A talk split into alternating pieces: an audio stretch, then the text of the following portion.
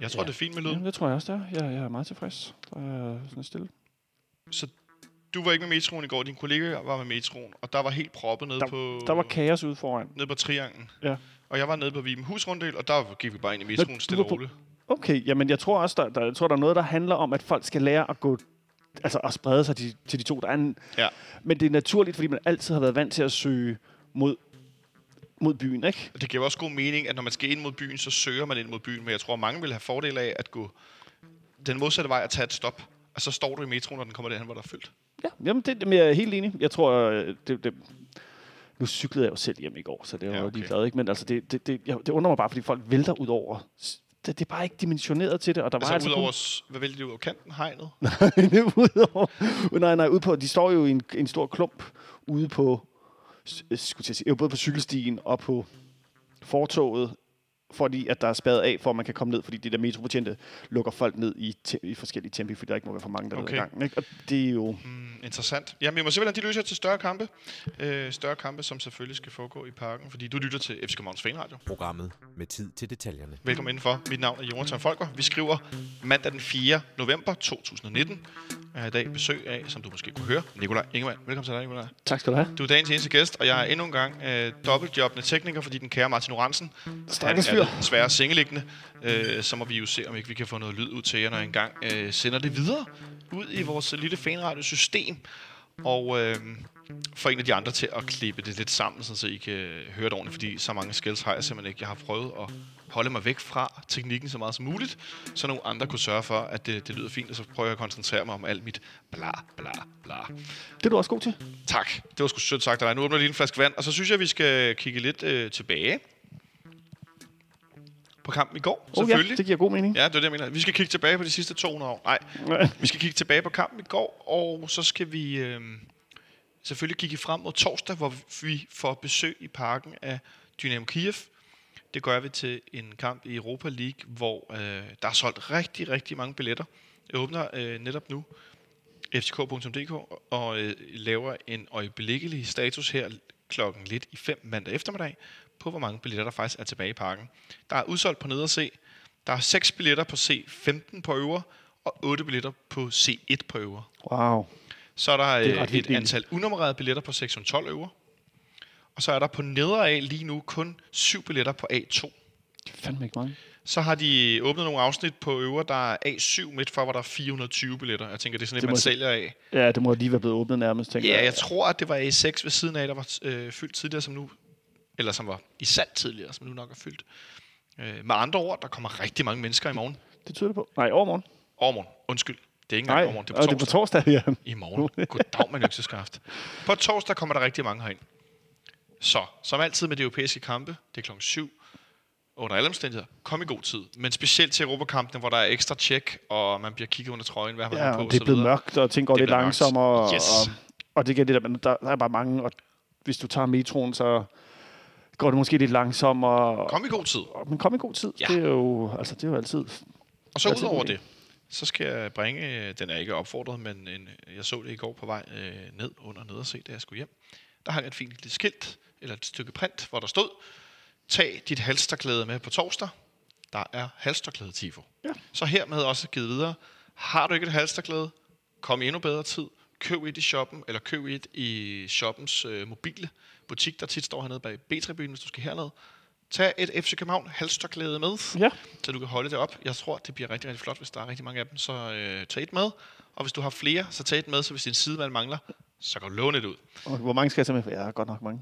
Kan du huske dengang, Nicolaj, hvor man bandt dem rundt på håndledene? Jeg ser stadigvæk, nogen gør det, specielt hvis du går til fodbold i Tyskland. Det er en genre for sig. Det er så vildt med halsterklæder rundt om håndledene. Ja, jeg er helt vild med det. Det er jeg også. Det er også meget en anden tid. Men al ære og respekt for dem, der stadigvæk gør det. Jeg så faktisk egentlig en Dynamo Kiev-fan i Kiev, der havde det. Jamen, det tror jeg gerne. Hvor jeg tænkte, okay, du har meget kolde håndled. ja, det, men ja. Eller har din håndled halstørklæde, eller har din håndled halsbetændelse? Nej, ved det ikke. Det var en ting, jeg engang. Men folk ligesom pakkede sig ind i alle deres har dem ud, og gerne så mange som overhovedet muligt. Men tag det med, på torsdag, dit halsterklæde, ellers så køb et FC København halsterklæde, man kan få nogen til rimelig fine priser. Ja, jeg plejer det ikke, og det ved jeg ikke, om det kun er til CL, man har de der specielle kamp. Der er også de der med det ene hold og det andet hold på, jeg synes godt nok, de er lidt grimme. Jamen, det tror jeg sgu ikke, jeg har et eneste. Ja, jeg ved det ikke helt. Der er lige en anden ting, vi skal vende, inden vi begynder at snakke om kampen i går. Hvad hedder det? I fredags fik jeg rantet lidt omkring en jackpot-maskine, som, hvad hedder det, Unibet og FC København har lavet samarbejde. En 20 knæk der. En 20 knæk, ja.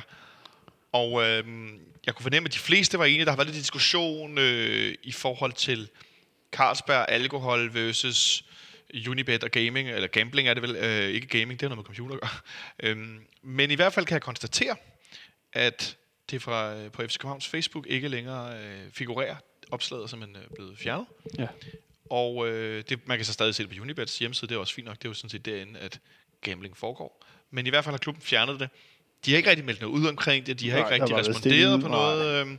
Jeg tænker, at de på et eller andet tidspunkt i nær fremtid, her nede i den anden af bygningen, nu sidder vi jo nede i fanklubben, kommer med en eller anden udmelding omkring det, hvis de har lyst. Nogle gange, så ved jeg jo, sådan oplever jeg det i hvert fald, at så lader man lige noget dønnet falde, og så kan man godt sige lidt om, hvorfor man gjorde, som man gjorde, ikke gjorde. Og det er også fint, at hvis de ikke siger noget, men jeg kan i hvert fald konstatere, at opslaget er væk. Det var væk, ja. Og det synes jeg... Og det glæder mig. De behøver jo heller ikke at gå ud og sige, altså, det er væk, og det er fint, og så kan vi satse på, at det aldrig kommer til at gentage sig. Jeg synes i hvert fald, det er fint. At altså, nogle gange skal man jo også... Nej, det ved jeg ikke. Man skulle have tænkt sig fra. Man skulle have tænkt sig fra starten. Der var sådan lidt et brainfuck over det der på en eller anden måde. Og så uden at være den helt store sådan bærer af en FC København klaphat, så vil jeg faktisk alligevel sige, at en af grundene til at jeg også reagerer på det, som jeg gør, er, at jeg synes der er så langt mellem misserne. Ja, det er meget meget sjældent, at jeg oplever noget, hvor jeg tænker, nej. Det der, de her damer, det er altså ikke godt nok. Jamen, niveauet er så højt i det, man foretager sig omkring det, man publicerer og det, man markedsfører. Og så kan det godt være meget, at det ikke er mindet på mig, men nogen, der er yngre, nogen, der ser fodbold på en anden måde, nogen, der bruger sociale medier på en anden måde. Men jeg synes bare, niveauet grundlæggende er meget, meget højt. Ja, det gør måske det også, hvad kan man sige, det gør måske virkelig også reaktionen lidt hårdere, fordi der er så langt ned. Jo, det kan man godt sige, men altså man skal jo både reagere, altså det, hvis man bare siger stiltigende til, når der sker noget, som man synes er for dårligt, så er der større sandsynlighed for, at det gentager sig, ikke? Og så må man bare sige, at det var fint, der var mange, jeg kunne se på, både på Facebook og på Twitter, der var rigtig, rigtig mange, der tog afstand fra det, og selvfølgelig har de jo set det. Altså, det er jo ikke... Sociale medier er jo ikke noget, som de ikke lige holder øje med. Så lad os bare sige det. De har set det, og så har de valgt at reagere på det, men... Ja, bare så tager vi den derfra. Så, må ikke de også, man skulle til at sige, manhandler det internt? Manhandlingen, den foregik mest i går. Det skal vi nemlig snakke videre om et øjeblik. Vi skal kigge på vores mærkværdige 3-0-sejr over Sønderjyske. En kamp, hvor at Pep Biel startede inden. Der var hele 7 ændringer i forhold til startopstillingen i pokalen. Carlo Holse var tilbage fra start. Brian Oviedo var ude med en fiberskade, skrev Gisle Thorsen på Twitter. Han havde set en noget nedbøjet Brian forlade træningen. Ja, det er ikke så godt. Nej, det er ikke så godt. Heller ikke i den her periode med alle de her kampe. Nej, det er faktisk lige nu her, hvor vi står og mangler ham. Lige præcis, men han var i hvert fald slet ikke i truppen. Pierre Bengtsson var tilbage. Bartolets startede ind igen. Rasmus Falk var tilbage fra start. Ja. Viktor Fischer, og så på toppen. Dame N'Doye tilbage i parken for første gang siden kampen mod Røde Stjerner herinde. Ja. Det er altså længe siden. Det er fandme længe siden. Der havde jeg shorts på. Det har jeg sgu ikke.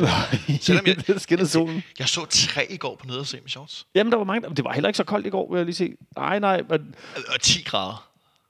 Jo, ja, det var det måske. Altså, jeg havde for meget tøj på i går, vil jeg da godt sige, men jeg ville heller ikke have taget shorts på. Men ham der, eller hende, der vandt, jeg tror, det var nu var ham, der vandt det der, hvad hedder det nu?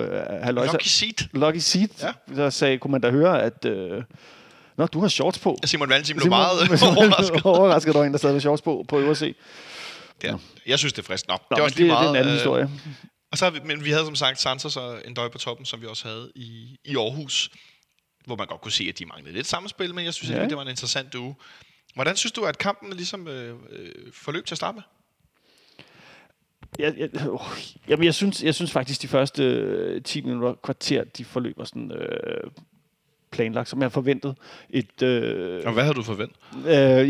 Jeg havde forventet et defensivt indstillet Sønderjyske, og jeg havde forventet, at vi var meget boldbesiddelse. Og det var faktisk, hvad der skete. Altså, jeg tror, at de første 10 minutter, der har de ikke en spilning op på vores banehalvdel, som en modsat ende plejede at være. Ja, vi spillede den anden vej, at vi ofte plejer. Så vi spillede første halvleg imod B-tribunen. Men jeg synes, at det var sådan en halvleg efter bogen, eller ikke en halvleg, en periode efter bogen, det første kvarter. Lidt boldtab, hist og pist, men det var lidt... Det var præcis sådan, som jeg forventede. Ja. Du havde ikke... Altså, nej, okay, der er forskel på forventninger og håb. Jeg nåede lige at tænke, nej, forventede du ikke, vi scorede i første minut? Jo, altså, selvfølgelig forventer man ikke det, men man kan jo altid håbe, ikke? Men jeg synes, vi starter ud med at være god boldbesiddelse og lægger fint nok pres på Sønderjyske, og i perioder, så spiller vi dem jo helt baglæns. Og så er der lidt sløs i... De har en lille bitte smule spil omkring det, for cirka der går ud 15 minutter, der har de lige lidt angreb. Pludselig der er en bold, der lige stryger lige forbi. Det bliver lidt for let over i Pierre Bengtssons side. Ja. Bartoles har et boldtab også på et tidspunkt. Men der er sådan nogle... Men det er sådan lidt... Det er, hvad jeg havde forventet. Ja. Det er, hvad jeg havde forventet. Også fordi, at Sønderjyske endnu mere tidligere, synes jeg i hvert fald, er et meget mere spillende hold, og de er blevet betydeligt bedre, også i grundspillet. Så det er absolut ikke nogen walk-over spil mod Sønderjyske. Nej, men det er også det er interessant med, at de egentlig har fået så få point, fordi jeg synes faktisk, de spiller godt til, og deres koncept under Gule Glenn, som han nu hedder, og det må lige sige, det er jo et navn, han åbenbart selv har fundet på. Ja, det skal. Han var gul kort i hver kamp for bokser. Ja, det har jeg meget respekt for. Jeg synes faktisk, at han gør det godt derovre i Sønderjyske. Jeg synes også, at holdet har et fint udtryk. Det må man sige, de har. Omstændigheden taget betragtning. Men så efter det der kvarter, så synes jeg lidt, at kampen begynder at blive lidt... Den bliver lidt rodet. Vi har lidt svært med at få fat i bolden igen, og så... Jamen jeg synes, der bliver begået... Der blev begået ret mange frispark, sådan små, lidt under frispark i starten af kampen, men der går ikke lige mere end det kvarter, så har vi en situation med et indlæg fra højre siden, som bliver clearet lidt tilbage i feltet, og så ryger den en gang mere rundt, og så får Dame N'Doye afsluttet og rammer en sønderjyske spiller i maven. Nej, på armen. Rammer den ham på armen? Jeg synes jo, den rammer ham. Nu kan jeg vise jer her foran. Jeg synes jo, den rammer ham her. Altså jeg ser det som, den slet ikke rammer ham. Jeg ser det som om, den er sådan en bold. Okay. Hvis du har centrum af bolden, og hans arm er strukket helt ned langs siden, så er den sådan ligesom midt på. Så den rammer begge dele? Så den rammer begge dele. Okay, jeg synes nærmest, det ser ud som, den faktisk ikke ramte ham på armen. Altså sådan virkelig ikke ramte ham. Det er godt, det er også, der er VAR-dommer i England. Ja, sindssygt, men jeg har briller i forvejen. Men jeg sidder og set den et par gange i går, da jeg kom hjem, og jeg forstår godt, at... Men ja. Man kan godt forstå, at... Sønderjyske utilfreds, ikke? Jo, helt sikkert. Vi blev lige nær. Der er jo straffe. Der bliver så fløjtet for straffe. Så ja, nu ser vi den lige en gang til, mens vi er her, ikke? Fordi vi kan godt afsløre, at jeg ved, at jeg ofte får sagt noget stil, men jeg gider ikke snakke om dommeren, så gør jeg det 5 minutter. Men lige præcis i går... I går, det var helt vanvittigt. Der kommer vi altså til at tale lidt om dommeren, fordi jeg kan næsten... Altså, det er... Nu fik jeg sagt i går, eller tror jeg skrevet et eller andet sted, at det var på top 10 over dommerpræstationer i den dårlige ende, som jeg havde oplevet herinde. Men det er det ikke. Det er på top 5. Ja, det er helt deroppe af. Altså, i Superligaen, så er det en af de... Men det er svært, fordi jeg synes simpelthen, det er en ørkenvandring af elendige dommerpræstationer i Superligaen. Så, men en ting er at dømme dårligt udspillet, noget andet, når det er det der afgørende. Ja. Når det er de afgørende aktioner, som nu ser vi, Fischer hætter den tilbage, N'Doye tæmmer den, og så sparker han, og det er den der vinkel, ikke? Den rammer ham. Hvis den rammer på armen, så rammer den, som du siger, begge dele, eller næsten ikke. Altså, han kan jo i hvert fald ikke save sin arm af. Men spørgsmålet er så, hvis, altså, var den gået mål, hvis han havde haft armen over hovedet, eller hvad det? Altså, Men nevertheless. Synes du, der er straffespark? Nej. Nej, men der var aldrig straffespark. Der er ikke straffespark. Der var aldrig straffespark. Nej, selvfølgelig er det da ikke det. Og havde vi fået dømt imod os, var jeg blevet... rasende. Og ved du, hvad det faktisk minder mig om? Det minder mig om i sin tid, der var det Lars Jacobsen, der havde armen klinet ind til kroppen, hvor Matt Messias, den, undskyld mig, pikådder, alligevel dømt straffe, ikke? Ja. Men altså, det er ikke første gang, vi har set sådan et straffe blive fløjtet i Superligaen, eller dømt i Superligaen, fuldstændig hivet ud af den blå hat. Af den type der. Ja. Og jeg vil sige, at han skulle selvfølgelig heller ikke have... Altså, han står... Hvis dommeren står bare en lille smule skævt i det, og linjevogteren står en lille smule skævt i det, men han skal sgu da være 100% sikker på, at han fløjter. Eller i hvert fald 80% sikker på, at der er straf. Og som Ståle sagde i åndsatsstudiet efter kampen med Stig Tøfting og Camilla Martin, en for øvrigt rigtig fin samtale, som hvis du har mulighed for at se den igen, så tjek det ud. Det er et rigtig fint, kan man kalde det trevejsinterview eller tovejs, de står i hvert fald to, hvor Ståle også får sagt noget i stil med, at det virker som, det er linjevogteren, der dømmer det. Altså linjevogteren, som løber foran C-tribunen. Ja. Og hvis det er ham, der skal se helt derind, hvad der foregår, og jeg kan se nu her bare i klippet, medmindre han står på linje med den bagerste forsvarsspiller, så står der faktisk en foran, så han kan ikke helt se det. Nej, man kan heller ikke se, fordi jeg kan ikke lige se, hvem det er, der står der. Der står præcis. Jeg bare peger her med i radioen. Det men nevertheless, det er sgu uheldigt. Det er fandme uheldigt, at det bliver, at det bliver dømt. Og det scorer Pep Biel på. Ja, det var noget over. Jeg var overrasket over, at han lige... at det var ham, der skulle tage det. Ja, altså... Men som så meget andet var det sådan lidt... Ja, ja. Der var ikke engang forvirring om det. Det var, jeg havde nu troet, det var Fischer, der skulle sparke, jo ikke, for eksempel. Men Fischer sparker helt tydeligt ikke strafspark længere. Altså, den pot, den er ude. Altså, det er slut med det. Ja, det må det jo være. Ja. Nå, men i hvert fald så kommer vi foran 1-0, og det er jo rigtig fint, selvom det er på noget mærkværdig baggrund. Og det der med, vi vinder, så er det godt og sådan noget. Ja, det er det. Men jeg synes godt nok, det er uheldigt, når det handler om så store fejldomme som det der. Jo, men jeg blev jo nødt til igen at understrege det, som jeg også sagde før. Altså, jeg synes simpelthen, at den danske dommerstandard er ufattelig ring. Det er jo på 8. år, vi kan køre den samme plade. Altså, det bliver jo ved med at være dårligt. Ja. Lad os se, hvad der sker næste år, når vi får VAR. Det er de samme dommer, der skal sidde og kigge på video. Kan du forestille dig, hvor elendigt det bliver? Jo, men det er jo interessant, fordi de ofte efter kampen siger, ej, det er rigtigt, det var også en fejl. Ej, det var også en fejl. Jamen, kan du se, så skal de bruge en time på at sidde og kigge en videosekvens igennem, mens vi andre står og fryser ihjel på tribunen. Jamen, altså. Kan vi få hentet nogle øl? Jamen, det er sådan et VAR sponsored by Carlsberg. Hvis der er nogen fra Carlsberg, der lytter med, så har I hermed lige fået et koncept helt gratis. Har vi lige brainstormet frem til VAR sponsoreret af barn. Ja, det er VAR-bar. Nå, men vi kommer foran 1-0 og har et fint pres efterfølgende også, men så langsomt. Så daler energien og tempoet. Og jeg synes, der er meget sjusk i noget af boldomgangen. Jeg synes, det er en enorm rodekamp i lange perioder mellem... Altså, Sønderjyske får ikke rigtig etableret et pres. De får helt vildt mange hjørnespark. Og de er dygtige for øvrigt. Ja. De bliver aldrig rigtig, rigtig farlige. Nej, det gør de ikke. Jeg tror ikke. Jeg har kaldet nogle redninger i første halvleg egentlig, det tror jeg ikke. Nej. Vi bliver heller ikke rigtig farlige. Vi har et skud på mål i første halvleg, ikke? Sønderjyske har et skud på mål i hele kampen. Ja, vi har et skud i første halvleg, ikke? Vi har også kun 3 skud på mål i hele kampen. Hvor mange mål scorer vi? 3? Ja, vi har da mere end det. Ifølge Superliga.dk, så har vi 3 skud inden for rammen. Ja, det har vi også. Det er rigtigt, siger min app også. Det må man da alt andet lige kalde effektivt. Det er meget effektivt. Men det er en underlig fodboldkamp. Nu snakker vi om... Jeg synes, dommeren er, jeg siger det igen, virkelig elendig. Der bliver begået så mange vanvittige små frispark ude på den bane, som man ikke dømmer. Altså, og det er trøjer, der bliver hævet i. Det er mega hårde stemplinger. Det er... Der virker som om, der er ingen linje, selvom han når alligevel at dele 4 gule eller 5 gule kort ud, ikke? Men det virker som om, han slet ikke har fat i den kamp.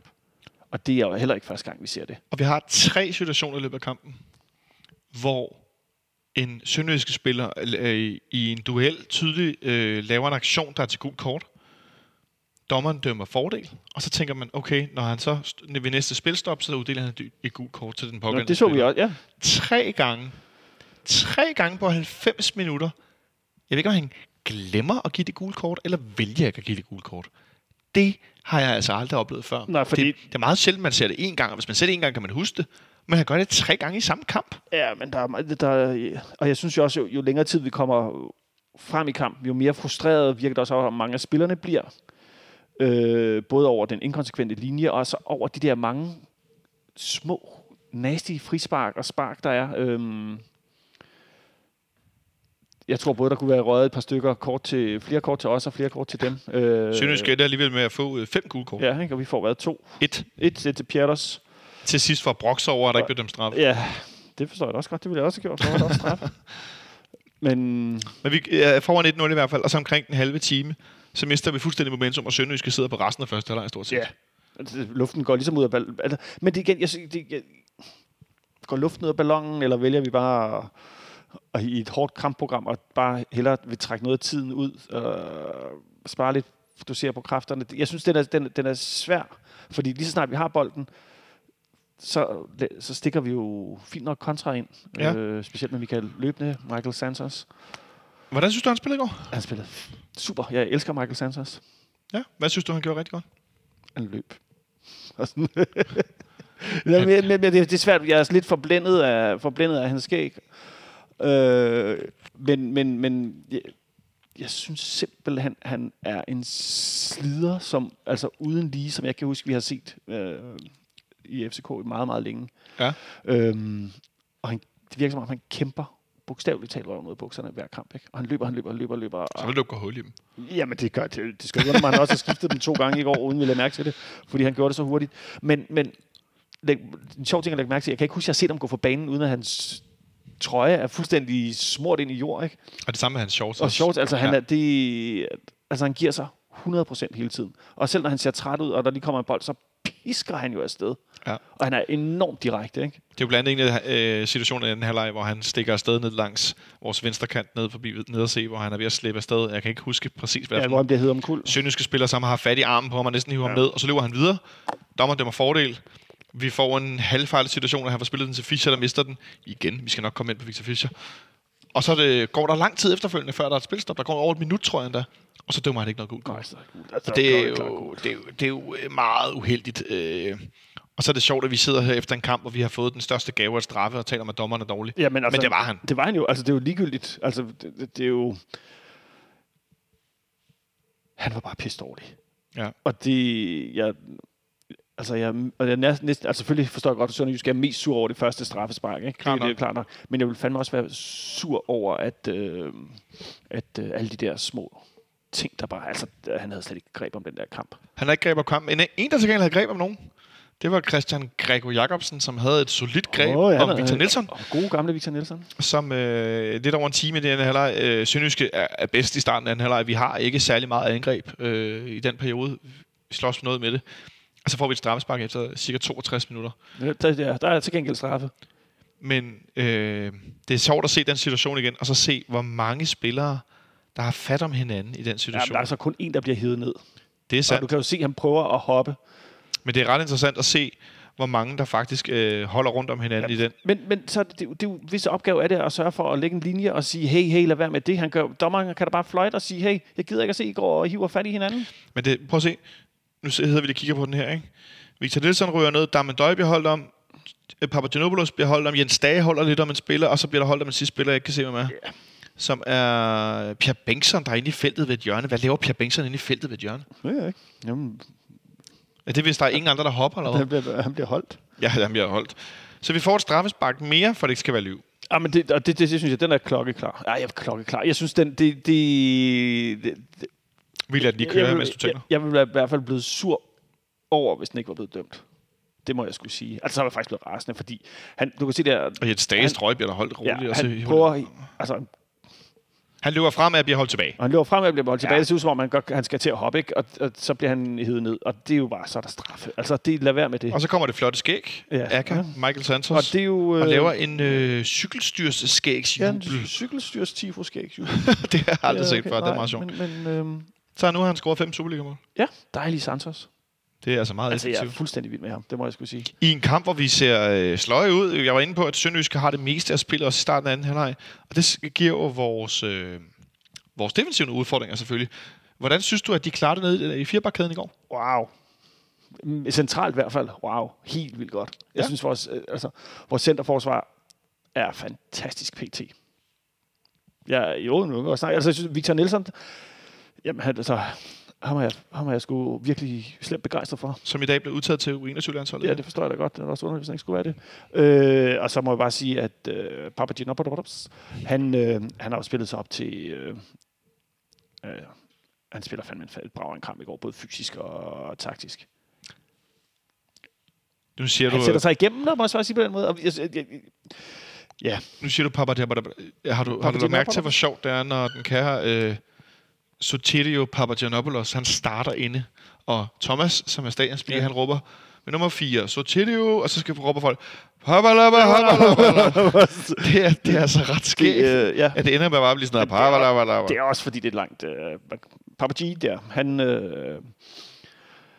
han er blevet vigtig forsvarsspiller. Han er blevet rigtig vigtig, og han er gået fra at være som Pablo Bresciani døbte ham, Hissipropoulos. Ja, det er rigtigt nok. Et fantastisk tilnavn, fordi han havde det med at være sådan helt, nærmest sådan et vredt næsehorn, der kom løbende ud, og så skulle han bulre afsted, og når der var lidt skamysler eller noget med en, der lå ned, og nogen, der stod, så skulle han ind og stå og skubbe, og han var sådan meget hissig.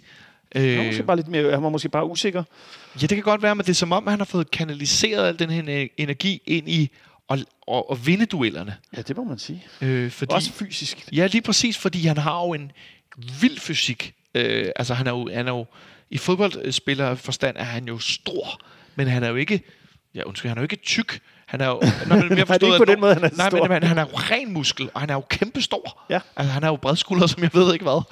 Og så når han tordner afsted i dybden, for eksempel mod Nordsjælland, hvor de sender de har Abu Francis og Atanka, som de sender afsted med... Med raket i... Præcis, med 200 km/t, og så kommer han tordnende efter med de her lange skridt. Ja, så kommer den først den ene græker, og så den anden græker. Ja, præcis, og løber dem op. Ja. Jeg må indrømme, jeg er meget imponeret over det, han præsterer pt. Ja, det må jeg sgu også sige. Han mangler lidt i opspillet, det synes jeg så til gengæld, Victor Nelsson har. De er ikke lige så gode... sjovt nok som Bjelland jo i de facetter af spillet. Men jeg synes, det er fandme et stærkt markerpar, vi har fået stablet på benene dernede. De har lidt med placeringen, når vi spiller defensivt i forhold til at stå tæt nok sammen, men det er jo det Ståle, han bruger meget tid på at stå og brøle af dem. Ja, lige præcis med den der bevægelse med at samle hænderne. Når det ser ud som om, at Ståle er ved at lette ude på sidelinjen, så er det faktisk, fordi han prøver at gøre opmærksom på, at forsvaret skal stå samlet. Det er sådan en fugl, der står fremad med vingerne og vifter dem mod hinanden. Ikke? Sådan et klap, der aldrig rammer hinanden. Ja, præcis. Fordi de skal lukke sammen i midten. Høj tone, ja. Altså, Bjelland er jo stadigvæk i kampklar 100% form. Jo en bedre forsvarsspiller end en af de to, ikke? Men det er som om, at for hver gang han nu bliver klar og bliver skadet, ja, men så kommer han længere og længere væk niveaumæssigt. Selvfølgelig gør han da det, fordi han spiller jo ikke. Nej, det er klart. Men når han så er inde, så ser det ser skidt ud. Jamen, det er da klart, fordi han har jo ikke spillet. Nej. Altså, det er jo velkendt. Det er jo den dårlige spiral. Som Papagianopoulos havde sidste år. Som enhver spiller, der bliver ramt af en skade, risikerer. Ikke? Vi kan jo se det. Der er masser af spillere i Københavns historie, som ender... Det er ikke deres karriere, men... Københavns karriere. Ja, deres FC Københavns karriere med ligesom at gå fra at være en stamspiller til at sidde på bænken. Ikke? Ja. På grund af, at de lige har blevet ramt af en skade. Og det er derfor, vi har... altid har en, det er derfor det er vigtigt, at vi altid har en stærk og bred trup, hvor der er nogen, der står på klar til at tage over, altså ikke bare tage over, men så får de den spilletid på højt niveau, og så betyder det så, at de så rykker sig de der yderligere 5-10%, og så betyder det så, at de bare står skarpere i træningen samtidig. Ikke? Så en bagkæde, der gør det rigtig fint i går. Der er nogle situationer. Det er jo bagkæde, men jeg holder mig bare til midterforsvaren, ja. Jeg er ikke så begejstret for vores højreback. Nej, prøv at sætte ord på det. Janne Seinen, som... er vi helt dernede? Nej, jeg må sige, jeg Bartolets, det er mig... Det, jeg synes simpelthen ikke, han spiller særlig godt. Og jeg synes ikke på noget tidspunkt, jeg er blevet overvist om, at han har niveauet i forhold til Varela for eksempel. Men vi taler om en mand, som starter fast inde på det kroatiske landshold også. Ja, og hvad så? Ja, men det plæderer jo for en noget niveau, ellers så gør man vel ikke det? Ja, men så kan det jo være, at han er god til at spille i et kroatisk landsholdssystem, men jeg synes, han har enormt mange boldtab. Altså, og specielt den der den der fuldstændig hjernedød. Hvor var det han? Det er i Farum-kampen, eller mod Farum i pokalen, ikke? Hvor han bare bryder alle regler og bare tonser over den modsatte side og flæsker en mand, som det var sådan helt...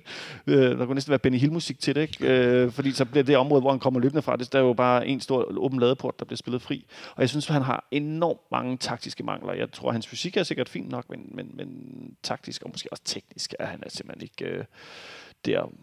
Det kan også være, fordi jeg er sådan er halvforelsket i endnu en anden spiller, der hedder Varela. Jeg kører med alle de der forelskelser i øjeblikket. Det er som at have en teenager på besøg. Ja, men de taler alle sammen spansk til gengæld. Sig klart du. Ja. Og det kan være, at jeg skal til at lære at tale spansk. Og det, jeg synes, jeg får mere højreback af at se på Varela, end jeg gør af at se på Bartolic. Jeg er faktisk lidt bekymret, når Bartolic løber rundt. Ja. Varela var tilbage i truppen i går, sad der på bænken efter hans skulderskade, han fik i Aarhus sidste mandag. Ja, men, hvor han spillede en brav en kamp. Hvor han spillede rigtig godt, indtil han blev skadet af en af De aarhusianske rugbyspillere. Ja, som i endnu en gang en dommer, der bare var fuldstændig hjernedød og bare tillod hvad som helst. Ikke? Ej, altså, ja. Det er jo... og der må jo, uden at vi behøver at nævne polske spillere ude fra Vestegnen, så har han jo været ude med en pointe at sige, at det er jo fuldstændig vanvittigt, hvad der bliver tilladt.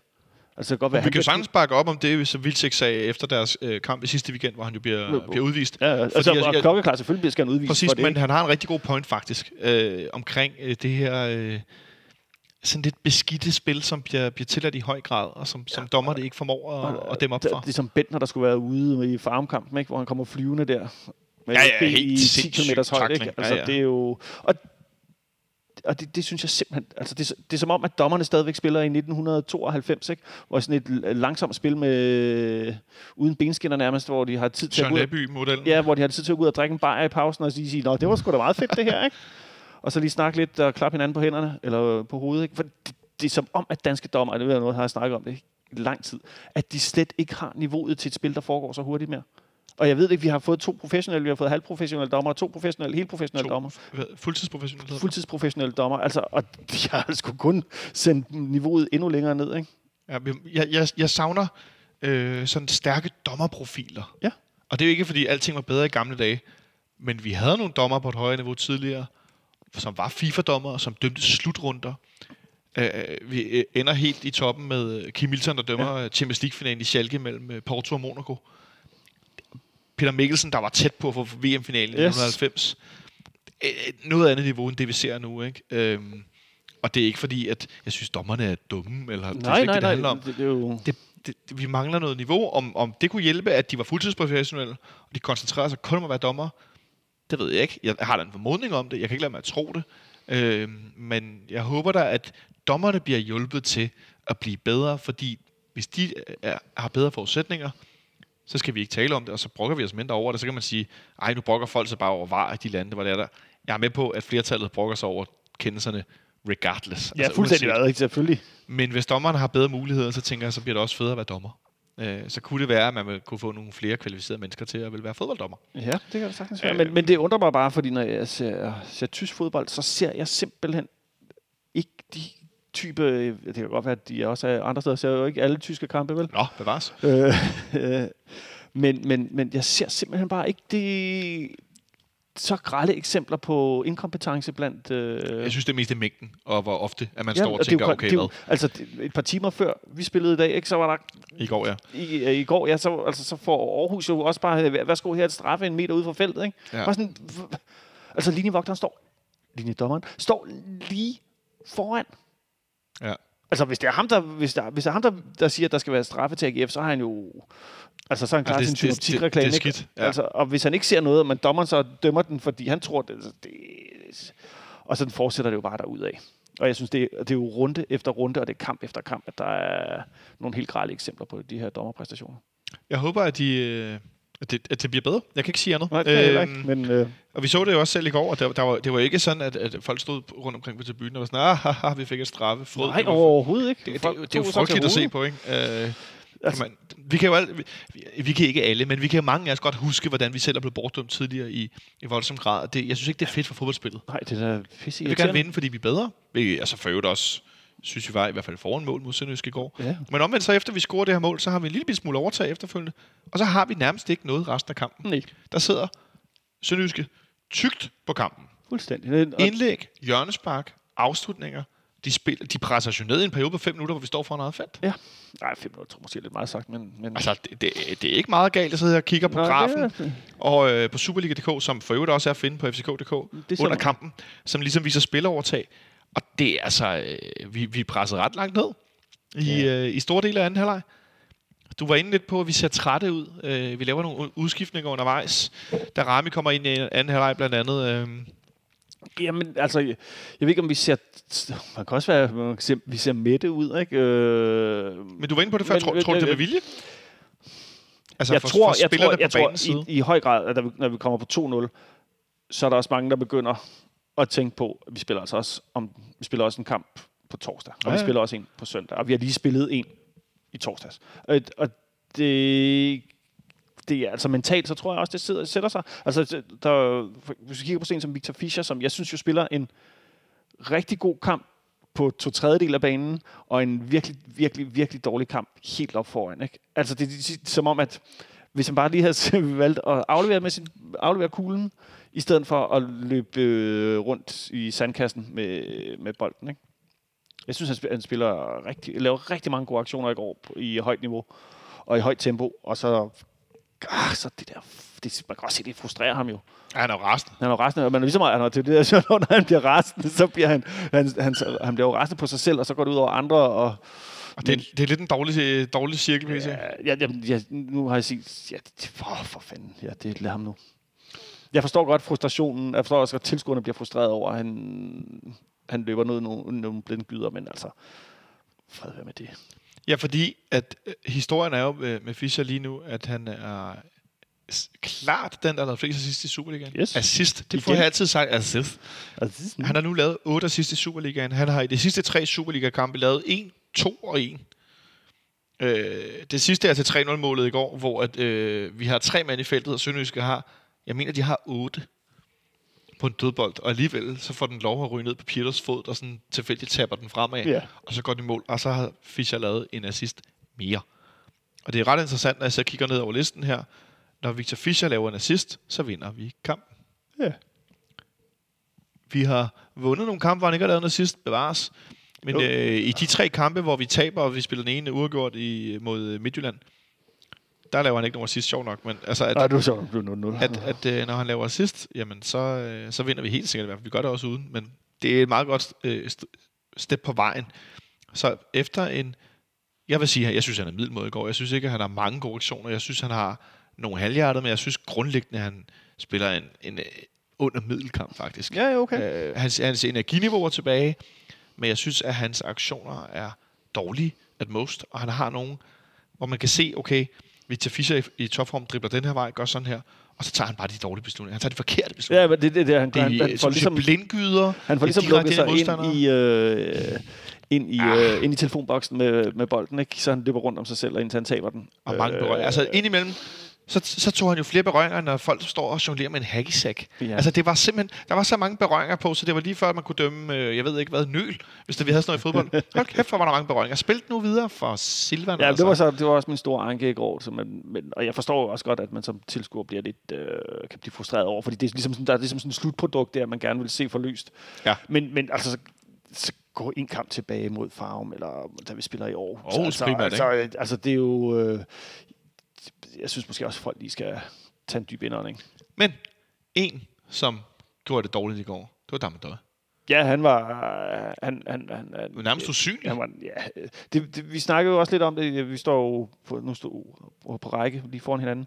Det så ud som om, han har fået et slag eller et eller andet efter, hvor han... Der gik efter et kvarter 20 minutter? Hvor det var sådan et... han løber jo heller ikke så meget lige pludselig. Og han lå ned på græsset sådan på knæene med strakte arme i 10-15 sekunder. Ja... Og jeg forventede faktisk, at han gik ud i pausen. Det gjorde jeg også. Det må jeg sige, han der var ikke sådan noget, så meget impact over ham. Om det var... Altså, vi har en kontra i slutningen af første halvleg, hvor han løber ned langs C-tribunen med bolden, og så stopper han. Ja. Og hvor, altså, det er jo helt tydeligt, at manden ikke kan løbe ordentligt. Ja, hvor jeg tænkte, okay, nu går han ned i omklædningsrummet i pausen, og så siger han, Ståle. Og så bliver han, det er knæet, ikke? Jeg skal lige... Men så går han på banen alligevel. Jeg var meget overrasket. Det må jeg også sige, men ja, det var ikke... Men han bliver så skiftet ud efter 62 minutter som den første. Til gengæld har han nogle... altså, det er godt at have ham i nogle defensive... med hovedet. Det er jo som at se et hoppebold ramme betonvæg, der springer og bare væk, ikke? Han bliver skiftet ud efter 62 minutter. Det er noget løgn. 67 med Pjellers, der kommer ind. Også fordi vi skal presse Sønderjyske. Ja, Pjellers kamp nummer 100. Kamp nummer 101 blev det så. 101, ja.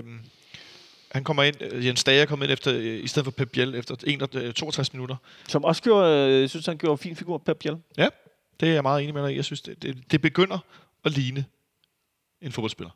Ja. Altså det er jo igen, altså vi har købt en udviklingsspiller. Vi har jo ikke købt vi har ikke købt Jesper Grønkjær. Altså vi har købt en, der forhåbentlig kan blive bedre end Jesper Grønkjær, ikke? Og vi har ikke som med det var store. Ja. Vi har ikke som med Michael Santos købt en, som er klar eller sådan. Altså, han er lidt yngre, og der skal lidt mere udvikling til. Det skal der helt sikkert. Og så til sidst efter 76 minutter, der går Rasmus Falk ud, bliver erstattet af Daramy, efter at Rasmus Falk Han har spillet heller ikke en særlig god kamp. Det går han ikke, nej, men han banker med hovedet ind i en sønderjyske spiller, så de begge banker hovedet sammen, ikke? For behandling, og han går ud med en ispose på. Ja, skal vi også lige igen endnu et tilfælde, hvor dommeren bare, der Ramil også bare, han lader spillet køre ind til, det gør han flere gange, hvor der er nogen, der ligesom falder helt om, ikke?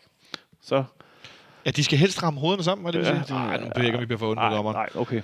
Men sønderjyske presser, og kan ikke ramme målet. Det resulterer så i, at Mohamed Rami til sidst laver en roulette på to sønderjyske spillere, og bliver slagtet bagfra af Kees Luijckx, som... Havde gult kort forvejen, ikke? Jamen, får han overhovedet gult kort i kampen? Det tror jeg tror, han havde de forvejen, og derfor får han sikkert ikke et. Var det ikke sådan, det endte med? Jeg er nemlig i tvivl, om han overhovedet får et. Skal vi se her. Igor Jonsson får et. Okay. Rilvan Hassan får et. Grego får et. Patrick Banger får et. Og Artem Dovbyk får et. Det vil sige... Kees Luijckx får ikke gult kort for den her tackling bagfra, hvor han næsten laver straffespark. Det er en halv meter fra. Ja. Så laver han den ind i feltet. Og hvordan er det ikke for gult kort? Det er mig. Undskyld, nu vender vi tilbage til dommeren igen. Hold nu kæft, for det dårligt dømt, altså. Jamen, jeg bliver sådan helt indigneret. Det er godt at snakke meget om den dommer i dag, men det... Men altså det eneste, jeg vågnede op i morges, og så kunne jeg høre mig selv stå over på ned og se og råbe enten hvordan eller hvorfor. Fordi jeg i anden halvleg simpelthen blev så frustreret over, at dommeren var så dårlig. Det er godt nok sjældent, jeg har det sådan. Tænk på, hvis du bliver frustreret, så tænk på, hvordan spillerne har det også. Jamen det... Altså både sønderjyske spillerne, og så selvfølgelig også forspillere, der var sænkt med. Ej, undskyld, jeg bander så meget i dag. Jeg bliver bare sådan lidt... Kjærsgaard Andersen. Jeg bliver så træt. Jeg synes, det er dårlig stil, ikke? Men Daramy kom lige ind og fik trylleryllet lidt. Han har altså... Ja. Undskyld. Og det er lidt sjovt, når vi ser dem starte inden. Vi ser, om de er skiftet ind, også beskiftet ind på forskellige tidspunkter. Og hans alder og ikke rutine taget i betragtning, så synes jeg stadig ret tydeligt, at han brillerer virkelig, når han kommer ind og er frisk, når modstanderne er lidt træt. Mm. Der har han altså et overtag, som er helt vildt. Ja. Især hans alder taget i betragtning, men der kan han virkelig udnytte og gå mere direkte på, end han gør, når han starter inden og skal spille mod nogen, der er maks energi indtil det første... Altså, en time, 65, hvornår energien nu begynder at lappe ud for de fleste hold, ikke? Det er jo ret tydeligt, når han kommer ind i går, at der er altså noget at komme efter, som indskifter, i hvert fald som der er lige nu. Ja, men jeg synes også, der, som starter, altså det... Ja, ikke for altså at forklare det, men... Nej, altså, og jeg synes, det er dejligt at se, han har fået taget sin... Altså den der kantplads, han ligesom har fået og taget til sig nu, ikke? Han spiller... Ja. Jeg er faktisk ret glad for at se ham ude på kanten. Jamen, det er ret interessant, at vores højre midt i øjeblikket hedder Daramy eller Pep Biel. Det kan man godt lide. Det er vildt nok. Det er meget vildt. Ja. Det er nemlig vildt nok. Så må man sige, at det er jo igen det der med, vi snakkede om tidligere, at en skade, Carlo Holse i det her tilfælde, ja. Og så lige pludselig er du fandme langt væk fra holdet. Ikke? Jeg tror ikke, vi kommer til at se Carlo Holse få nogle minutter i det her i år, i hvert fald måske næste sæson. Nej, det kan godt være, at den unge Carlo, som jeg ellers... meget godt kan lide, at han kom også godt til med efter at have sit lejeophold, så kom han til med god energi, men ja, det går hurtigt. Det er jo igen, vi har en bred trup, og jeg vil jo... Ja, der er mange, der skal spille. Til gengæld så ender det med, at Pjellers scorer det her lidt tilfældige mål, som vi er inde på, og så er kampen i den grad lukket. Ja. Men, det ender med, at i Superligaen har Dame N'Doye nu lavet 6 mål. Jonas Vinder har lavet 5 mål, Michael Santos har lavet 5 mål, og Peter Sotirio har lavet 5 mål. Ja. Har han ikke lavet 6 nu? Han har kun lavet 5. Han har kun lavet 5, så vidt jeg kan se. Men jeg kan meget godt lide, at vi gik lidt i starten af sæsonen fra, at det var Jonas Vinder, Dame N'Doye, der scorede vores mål. Ja. Det var vi meget afhængige af. Men vi er faktisk nået ud på et sted, hvor at der er flere spillere af målscoringen. Og det kan jeg egentlig meget godt lide i forhold til, at vi skal spille så mange kampe. Så der er flere spillere, der har lidt tur i den. Der er flere spillere, hvor man kan sige, okay, du scorer mål. Sådan så det ikke er startelveren, og så sætter vi en reserve ind. Og så hælder det måske lidt. Men der er faktisk flere, der har tur i den pt. Det synes jeg er ret positivt. Ja, her i den det mørke tid. Er du sindssygt mørkt derfor? Ja. Og klokken er kun 20:05, så bliver det efterår. Ja. Men når jeg sidder og kigger på topscorerlisten, det kan jeg meget godt lide, at vi har flere spillere, som er aktive på scoringstavlen. Ja. Det havde vi jo også, sidste år, selvom der var bare en, der stak fuldstændig ud, ikke? Ja, 2.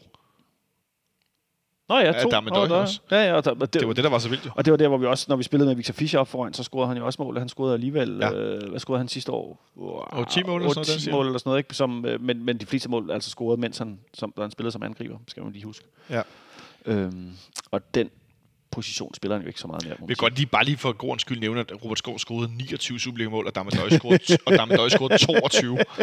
29 og 22, og så er den næste på listen, Viktor Fischer 9. 29, det er fuldstændig... Så altså, når N'Doye ikke spiller, så tager vi henholdsvis 22 og 29 mål ud af holdet fra sidste år. Jamen, det er vildt nok. Det er altså... Så samtidig så har vi scoret lige så mange mål nu, som vi havde på samme tidspunkt sidste år. Var det ikke det? Jo. Vi har scoret 25 mål sidste år på samme tidspunkt. Eller var det, hvor mange mål vi havde lukket ind? Der var en af dem. Men ja. Vi har scoret 4-5 færre. Til gengæld så har vi lukket 15 mål ind, ligesom vi havde sidste år. Det var sådan, det var, ja. Var det ikke sådan, det var? Og det er jo sådan set... Det synes jeg er meget fint. 15 mål i 15 kampe. Det er lidt ærgerligt, at vi får Røde Stjernekampen, og til i går faktisk ikke holdt clean sheet i nogle turneringer. Det ærger mig lidt. Ja, det der... Men hvad tror du, det kan skyldes? Det er helt klart en firebakkæde, der skal spille sammen. Ja. Altså, den er jo også... Altså, tænk på, Victor Nelsson er ny. De er jo alle sammen nye. Bartolec er nye. Jamen, altså, er helt nye, ikke? Jo, men så altså, der er tre af dem, der er nye i klubben. Nej, to af dem, der er nye i klubben. To af dem, der Guillermo har lige været her lidt længere. Men altså, det er jo en helt ny... Men der er jo ikke nogen, der har spillet. Og så Oviedo også, ikke? Og to nye målmænd. Hvor jeg siger, at den ene nu har sat sig på posten som første målmand. Kalle Jønsson er klar, vores første målmand har også et par fine aktioner i går. Ja. En stor redning til sidst. Ja. Så måske jeg synes, han er stærk udfældet med at få bokset væk og virkelig fysisk presence. Tror han fortæller jo efter kampen, at Kalle og målmandstræner Kim Christensen havde talt en del om sønderjyske stødbolde, om at han skulle ud og bokse meget. Det må man sige, det fik han gjort. Er det også sindssygt, ja. Det var næsten nærmest... det var sådan lidt Robin Olsensk. Ja, men jeg fik sådan nogle volleyball-vibes indimellem. Ikke at han var oppe og blokere, men det der med at komme ud med strakte arme. Ja. Der var godt nok mange bolde inde i feltet i går, mange indlæg. Jeg synes, han gjorde det rigtig godt. Ja, det synes jeg. Det, og modigt i mange situationer. Ja. Det der med at komme ud i 3-4 modstandere, som allerede... Altså bare springe ind i klumpen og med armene op i luften. Det skulle godt se, at vi har hentet ham. Ja, det må man sige. Ja. Han gør det rigtig godt. Han gør det sgu godt. Så vi ender... Jeg må lige sige en anden ting. Hans udspark, synes jeg, også er... Jeg synes, at der... De ryger ud over sidelinjen imellem. Også ikke så meget som sidste år. Nej, men også 2-3 gange i går, der ryger de direkte ud over venstre sidelinje. Det er sådan lidt... Det er hver gang, jeg blinker med øjnene. Ja. Men vi ender med at vinde kampen 3-0, hvilket efterlader os på andenpladsen stadigvæk. 4 point efter FC Midtjylland.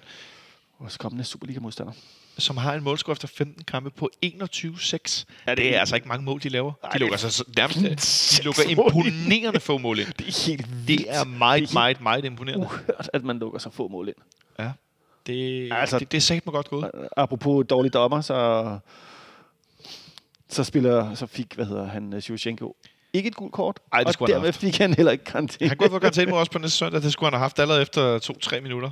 Hvor han flæskede... var det Lukas Andersen, tror jeg? Jo, ja, men det var det. Og så igen, det er tidligt i kampen, så skal det ikke. Det var sådan... Nej, det tæller ikke.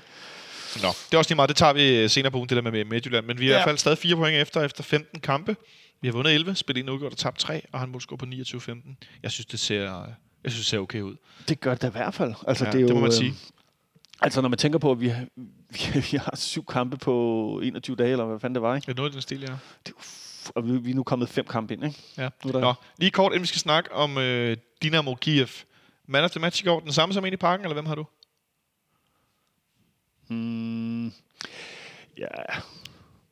Jeg havde måske taget sikker, men... det har du jo altid. Ja, men Papagianopoulos, det er fint med mig. Altså, det... Ja. Jeg synes, det var sgu fint. Jeg synes godt, vi kan kreditere hans sindssygt høje niveau og stigende formkurve. Ja. Han gør det virkelig godt. Jeg synes også, Michael Santos gjorde det godt, men han skulle nok have skåret nogle mål i åbent spil. Hans manhandling af henholdsvis Nordsjælland-spillere i torsdags og sønderjyske spillere i går. Han har nogle aktioner i går i anden halvleg nede i hjørnet nogle gange, hvor han simpelthen den der måde, at han formår at bulre ind i modstanderen uden at lave frispark. Med så meget fysik, det synes jeg er der, hvor han lige, vildt imponerende. Ja, der er. Den ene situation, hvor han i sådan 2 omgange taklede. Jeg er fuldstændig ren på bolden, og han bare brager over ind i bolden. Ikke? Fuldstændig. Det er så imponerende. Det er stærkt at se. Så stor cadeau til Sotirio Papagianopoulos, som er også vores man of the match. Og lidt skal vi se, hvor kloge vi kan gøre os selv og jer på Dynamo Kiev siden sidst, når vi møder dem på torsdag i parken. På torsdag skal vi spille den næste kamp. Det skal vi på hjemmebane mod Dynamo Kiev. Det vil vi lidt ind på i starten af udsendelsen, eller starten af denne episode af podcasten FC Københavns Fanradio. Vi skal spille kl. 19 herinde. Vi spiller alle vores hjemmekamp i Europa League kl. 19. Ja, her på hjemmebane. På hjemmebane. Det var det, du sagde. Jo, det var også det, jeg sagde. Ja, og jeg også er mentalt helt alle de kampe på kort tid. Der er rigtig mange kampe. Der er rigtig mange, man bliver sgu lidt forpustet. Og man skal lige følge med, og hvornår skete hvad. Og det er ret interessant, man kan spørge folk om, hvem der scorede i 1998 et eller andet mål på udebane mod Viborg.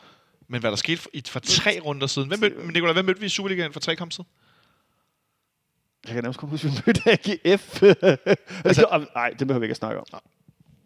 Men stadigvæk, der skal ikke særlig meget til, så kan man ikke huske, hvad der skete lige før. Eller var det virkelig det? Eller var det? Ja. Nå, det men det er... Hvad? Nej, det var Esbjerg noget om noget. Og, ja. Det er også fuldstændig lige meget. Pointen er her på torsdag spiller vi mod Dynamo Kiev. I en kamp i Europa League gruppespillet, som kan vise sig at gå hen og blive ganske afgørende. Da det er en form for gruppefinale, alt efter hvordan det nu lige spænder an. Det er sådan, at stillingen lige nu i gruppen lyder som følger. FC København 5 point, målscore 3-2. Dynamo Kiev 5 point, målscore 2-1. Det er altså også... Det er sådan, en saftig målfarlig... Ja, det må man sige. Malmø ligger nummer 3 med 4 point, og målscore på 3-3, og så ligger Lugano sidst med 1 point, men målscore på 1-3. Malmø, som jo i weekenden vandt 5-0 på udebanen, ja, men desværre missede det svenske mesterskab. Ja, selvom de var jo mestre i... Har du husket at sætte lys i vinduet efter? I næsten 70 minutter. Nej, spøg til side. Nej, de var mestre i lang tid, og Djurgården var bagud 2-0, og havde deres ligget til at vinde. Og så fik de udlignet sidst Djurgården, og vandt så, man kan se... vilde scener på nettet af 2-3.000 Djurgården-fans, som er taget på udebane, som mod ikke Örebro, det var dem Malmø mødte. Örebro, nej, det var det. Sorry. Nogen, jeg har ikke styr på det. Beklager, dårlig historie. De løber ind på banen. Og pointen af det hele er, Malmø vandt ikke. Og jeg har jo egentlig lidt ligeglad, om det bliver svensk mester, men jeg må indrømme, efter den der første kamp mod Malmø, jamen, altså, og alt det tilskuer palaver, så kan det godt... Jeg kan godt smile lidt af det, det må jeg indrømme. Det må jeg sgu godt sige. Ja. Jeg må sige, for 2 måneder siden, så havde jeg ikke noget særligt forhold til Malmø. Så udover, at det var, de spillede fodbold derovre, nå ja, hej, det. Men deres helt ekstremt indestængte, barnlige gøjler havde mod os. Altså, det er bare sådan et... I simpelthen for dumme, altså. Læg dertil, at vores tidligere forsvars... generelt kan vi godt kalde ham Erik Johansson, som nu hedder Erik Berg, ja. Fordi han er blevet gift med den her svenske kvinde. Han spiller over for Djurgården. Han har godt nok skadet i øjeblikket i knæet, og hvis ikke tager meget fejl, så er den der det samme knæ. Og det er noget skidt. Men han er i hvert fald Djurgården-spiller. Så FC København skrev jo på sin spillerprofil, tillykke til Djurgården og vores tidligere spiller, Erik Berg. Hvorefter en horde af vrede Malmø-fans endnu en gang blamerer sig selv ved at skrive altså virkelig grimme ting. Det er virkelig sådan helt ekstremt. Vi er ude i sådan noget barnlige... Hold jeres mor i luder og sådan noget, hvor man tænker, okay, wow. Altså, det er sådan helt... Så grimme ting ser jeg ikke hverken FCK-fans eller Brøndby-fans skrive til hinanden. Nej. Altså, det foregår ikke. Det er på sådan helt andet... Altså, jeg må indrømme, jeg blev ikke chokeret. Jeg blev sådan lidt paf. Jeg så nogle af deres svar i går, og jeg tænkte... Hold da op. De er virkelig... Det er meget barnligt. Så sidste år, da FC København skrev tillykke til Malmø med mesterskabet, der var det også forkert. Og nu, bliver det så, nu er det så Djurgården, hvor en af vores tidligere spillere, han figurerer. Så det er også forkert. Man bare... Ja, glem det. Det er bare en taberklub deluxe med det største mindreværdskompleks i Nordeuropa. Jamen, jeg synes, det er ret vildt. Jeg troede, der var nogle andre, der havde den troende, men den sidder de sgu godt nok på. Ja, det er også. Jeg er der lidt efterhånden, og så er det sjovt, at når vi så har mødt dem i december herinde... Hvor de forhåbentlig bare bliver... Jamen, men der er jo ligeglad. Altså, ja, så er de igen, så er det helt væk. Så er det fuldstændig ligegyldigt. Ja, der kommer mange til den kamp. Det gør der også, som vi var inde på tidligere, til Dynamo Kiev-kampen. På torsdag, ja. Fordi der er stort set solgt det meste af det, der har været i salg, og nu er der mulighed for at købe på A-tribunen, og en lille smule på øvre C, og så ellers øvre B. Så hvis du ikke har så mange... skejser på kisebunden, så kan du komme for 125 kroner på ØB på stemmestabunen. Jeg tror, det bliver knald på. Jeg tror, det bliver skide sjovt. Det tror jeg også, ja. Så jeg ser for kommet ind, hvis ikke jeg har købt et Kiev-hold, som siden vi sidst mødte dem, Nikolaj, der har de spillet et par kampe. De har blandt andet spillet i weekenden, efter vi mødte dem i Kiev, spiller det hjemme 1-1 mod Karpaty, som er et, skal lige se engang, stilling i den ukrainske liga. Det er et bundhold. De ligger nummer 10 ud af 12 hold. Spiller de 1-1. Så spiller de i midtugen efterfølgende den 30. Der spiller de i pokalen mod Shakhtar Donetsk, den store ærkerival, i hvert fald som der er lige nu, Shakhtar med de mange penge, og de utrolig mange brasilianere. Den kamp vinder de 2-1 efter forlænget spilletid, hvor begge hold for en mand udvist. Og så vinder de i weekenden 4-0 på hjemmebane, endda en mand i undertal i del af kampen, mod den absolute bundprop i den ukrainske liga, Lviv. De får udvist en mand med dobbelt gul kort, Kiev, allerede efter 36 minutter. på hjemmebane, når man er foran 2-0. Det virker meget mystisk, urutineret. Men det er så 2 gange i træk, de får en mand vist udagtigt, ikke? Jo. Så vi skal som sagt møde dem på torsdag. Hvordan ser du frem mod den her kamp mod et Kiev-hold, som ikke lukker så mange mål ind, som ikke buller frem over stepperne, som kommer herind mod os, som også har mange kampe i benene? Jeg vil nu stadig fastholde, jeg synes, vi ser lidt trætte ud i perioder i går. Jamen, det synes jeg da helt sikkert også, vi gør, men ser vi trætte ud, fordi at vi med vilje slapper lidt af, eller at vi er allerede begyndt op mentalt at tænke på, at det næste kamp, der er den vigtige, ikke? Det er fandme meget mange kampe, vi spiller på kort tid. Det er det. Det er så bare vilkårene, og så on to the next one. Så når først den tykke dame begynder at synge på torsdag herinde, så tror jeg nu nok, at vi ser et enormt tændt hold. Fordi det er nærmest det højeste niveau, at en klub kommer til at spille mod i efteråret. Altså Røde Stjerner måske, vil jeg faktisk sige. Ja, okay, vi spiller Røde Stjerner tidligere, som er bedre end Kiev. Men derudover, altså det er deroppe, det er de kampe, de gerne vil spille, det er de kampspillere kommer til den her klub for at spille.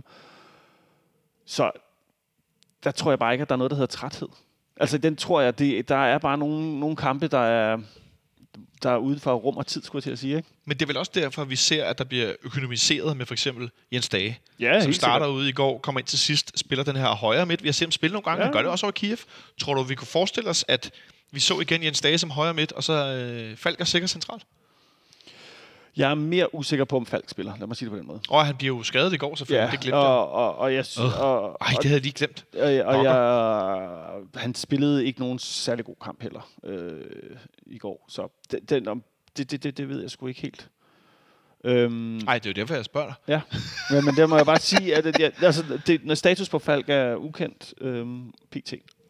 Men altså, hvis han er 100% fit for fight, så spiller han, og så tror jeg, vi laver en kopi. Tror du stadig, så spiller på højre? Ja, det kunne jeg jo godt gøre for at spille lidt mere kontrollerende. Men med mindre, at igen, Ståle kunne også godt finde på, og ligesom at gå ud og sige, jamen det er dem, der skal komme og angribe os, og vi skal være hurtige i kontra, og så giver det måske god mening at have gennemstage til lidt senere, til at komme ind og kunne dem op igen senere. Jeg forestiller mig et kampbillede, hvor at Kiev er meget defensiv. Det tror jeg især også. På udebane. Det var de fandme også på hjemmebane. Ja, præcis, det var de også på hjemmebane, men hvor vi skal åbne kampen.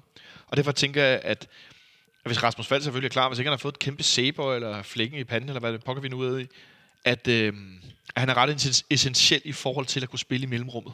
Ja. Så vi kommer til at spille foran deres forsvar og midtbane hele tiden. Ja. Og med det i mente, så tænker jeg, at hvis både Stage og ham spiller, så spiller Stage til højre, og ellers så kan det være, at han går som i går med den helt offensive, og spiller med Biel på den ene, Fischer på den anden, og så Sækker og Falk centralt, for at kunne åbne det her defensive Dynamo Kiev-hold. Det kan godt tænkes. Ja, jeg ved ikke, jeg synes også, det også i forhold til, nu får den her skade, men der er sådan, og egentlig et eller andet, der kan jeg meget godt lide, at der er så mange i spil. Omvendt, så er det, når vi har en klar startelver, så er det, fordi der er nogen, der er rigtig, rigtig gode. Men når vi spiller så mange kampe, synes jeg, det er fedt, at man kan være i tvivl, fordi det viser også meget godt, at der er mange spillere, som altså i virkeligheden kan starte ind, alt efter, hvordan vi vælger at gribe kampen. Jamen, altså, jeg tror, det er jo måske også det, der afspejler lidt af, hvordan vi spillede mod Sønderjyske nu her, hvilke spillere, der blev brugt, og hvilke spillere, der egentlig trænger til en pause. Men så mange er der jo alligevel ikke at vælge imellem lige nu. Nej, men derfor det er der jo så alligevel. Altså, men det er 100% sikkert, at det er sådan en som Fischer starter inden, og Dame N'Doye starter inden, og Michael Santos starter inden. Og så begynder det ligesom at være sådan lidt, okay, og Sækker starter inden, og ja, Victor Nelsson og Pep Biel starter inden, Carlo starter inden. Er det så Pep Biel, der starter inden? Nej. Det tror jeg simpelthen ikke. Nej, men det er mere fordi, du nok stage, at det er en af de få positioner, hvor vi sådan kan begynde at tale om, okay, hvem starter? Så kan vi tale om på højre bak. Bartholdt spillede i går. Varela blev skadet, han var med på bænken, men var han klar? Er det, fordi han skal spille torsdag, han ikke spiller? På venstre spiller Pierre Bengtsson igen, og han spiller også på søndag. Jeg håber, han økonomiserer med sine ben, den kære Pierre, fordi der er godt nok mange kampe for ham, pt. Med Brians skade. Jeg håber, ikke han er ude for længe, den kære Vedo. Vi har brug for ham indimellem. Eller hele man tiden, kan sige, at om en uge, så er der pause i lang tid igen, ikke? Så er der en af en ligegyldig landskamp mod Gibraltar. Georgien? Jeg ved det ikke. Landsholdet er blevet udtaget til den. De blev udtaget sgu landsholdet hele tiden. Det er også Jeg har faktisk skrevet det ind i min kalender, så, så jeg ved, hvornår der er landskamp. Så du kan sikre dig, at du kan lave noget andet, eller hvad? Jamen, så ved jeg, jeg har forberedt jo ender med at se lortet alligevel. Okay. 15. november om fredagen spiller vi simpelthen på hjemmebane. Mod Gibraltar. Hvad er hjemmebane i øjeblikket? Hvor er den henne? Det er vist herinde, hvis jeg ikke tager meget fejl. Okay. Og så spiller Danmark ude mandag den 18. i Irland. Dublin mod Irland. Så okay. Der er en hel uge først, hvor der ikke sker noget, og så er der 2 kampe på 3 dage, og så er der en uge, hvor vi så først spiller på hjemmebane mod Hobro den 24. Ja. Ja. Det går nok alt sammen. Det vil så sige, at det er den sidste hjemmekamp i... Det er den sidste hjemmekamp i... Ja... 3 uger. Ja, knap og nap. Nej, det er ikke 20 dage, 15 dage. Nok om det. Sidder vi og kigger lidt... Jamen, jeg skulle lige være helt sikker på, at vi havde styr på kampen. Du var helt deprimeret af alt det landskampspause der. Nej, det er vi ikke imponeret i. Jeg vil hellere være lidt imponeret af, at jeg synes faktisk, vi er lidt favoritter den her kamp mod Kiev. Det synes jeg også, ja. Ikke kæmpe stort, men sådan noget 60-40. Det er præcis 55, det samme tal, jeg vil arbejde med. 45, men heller ikke mere end det, fordi jeg kunne godt forestille mig, at det blev en meget låst kamp faktisk. Hvordan tror du, det kommer til at løbe an?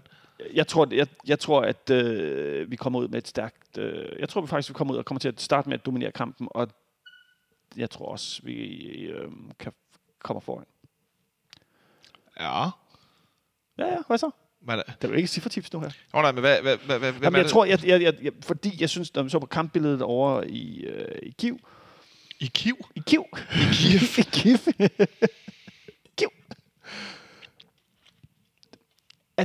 Jeg synes, at vi var rigtig gode til at holde styr på dem i lange perioder.